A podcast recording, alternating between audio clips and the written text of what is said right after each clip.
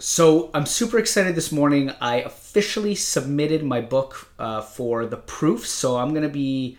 What that means basically is that they're going to be shipping me five copies of my book, physical copies, which I can't wait to see. I really, I, I'm, I, I can't wait to just get that package. I, I've, I, I don't know. It's just, it's a weird kind of feeling uh, that I wanted to share with you. So I've submitted that. I'm going to be essentially looking for any crazy errors. Uh, one challenge I've been having is in the book cover. The book cover's been a crazy amount of little tiny problems, and I'm, I'm I think I'm getting just too overly romantic. I probably just should have submitted it a long time ago without really caring about any of these things that don't really matter. Uh, so the resolution might be not the greatest. I reached some, you know, the barcode they said wouldn't scan. Uh, so that might be an issue. They said he corrected it. When I zoomed in on the digital file, it looked a little bit fuzzy, so I don't really know. But I'm gonna get the copies in, and I'll see if it's good enough. It's good enough, and I'll send it in. If not, I might just get a, a cover, uh, pay a little more, and get a better cover. Um, so that's one thing. And then editing wise, I mean, I'm not going to be editing again. I've edited about four or five times, plus the audiobook that I created and then went back and edited all the files.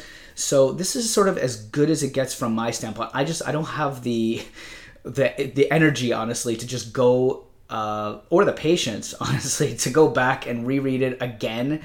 Uh, or just do it. It's there. My best information is there anyway, and it's in my own words. Um, so if there's any grammatical or structural sort of errors, or if you think it could be better, I'll gladly take the feedback but I honestly don't know if I really have it in me to go back and do anything about it. So the goal is really just to provide this information and get people thinking and inspire them and share really what I think is some of the best information that I've learned uh, with respect to chronic disease.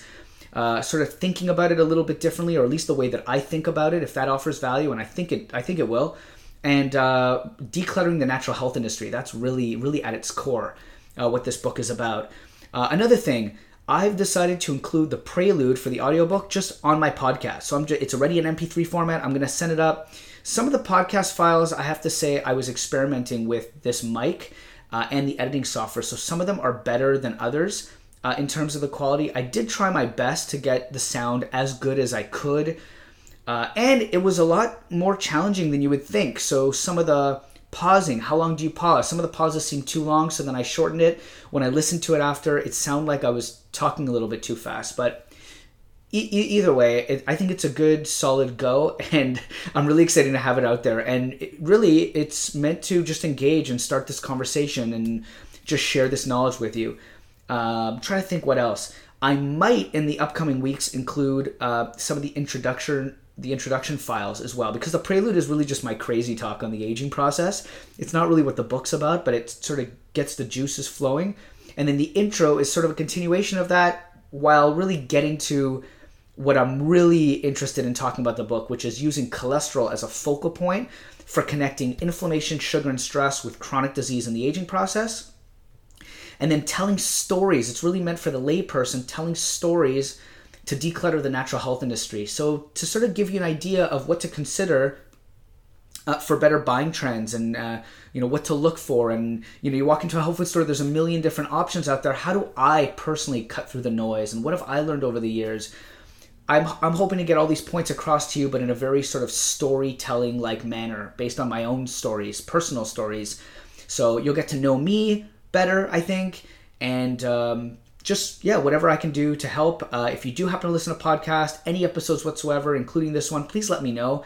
I'd love to get your feedback. It's a better way for us to engage. If there's specific topics you'd like me to talk about mention them. I'll try i'll try my best to create it.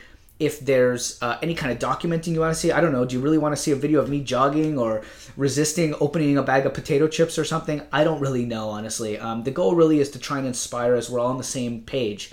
We're all trying to improve quality and quantity of life uh, and we have our vices. Even the ultra purists aren't really purists at all. You know, they're the same people who, after they have a conversation with you, they'll go and light up a cigarette right after when you don't know it. So, I I think really most of us are on the same page, and sort of that's the type of person I'm trying to reach.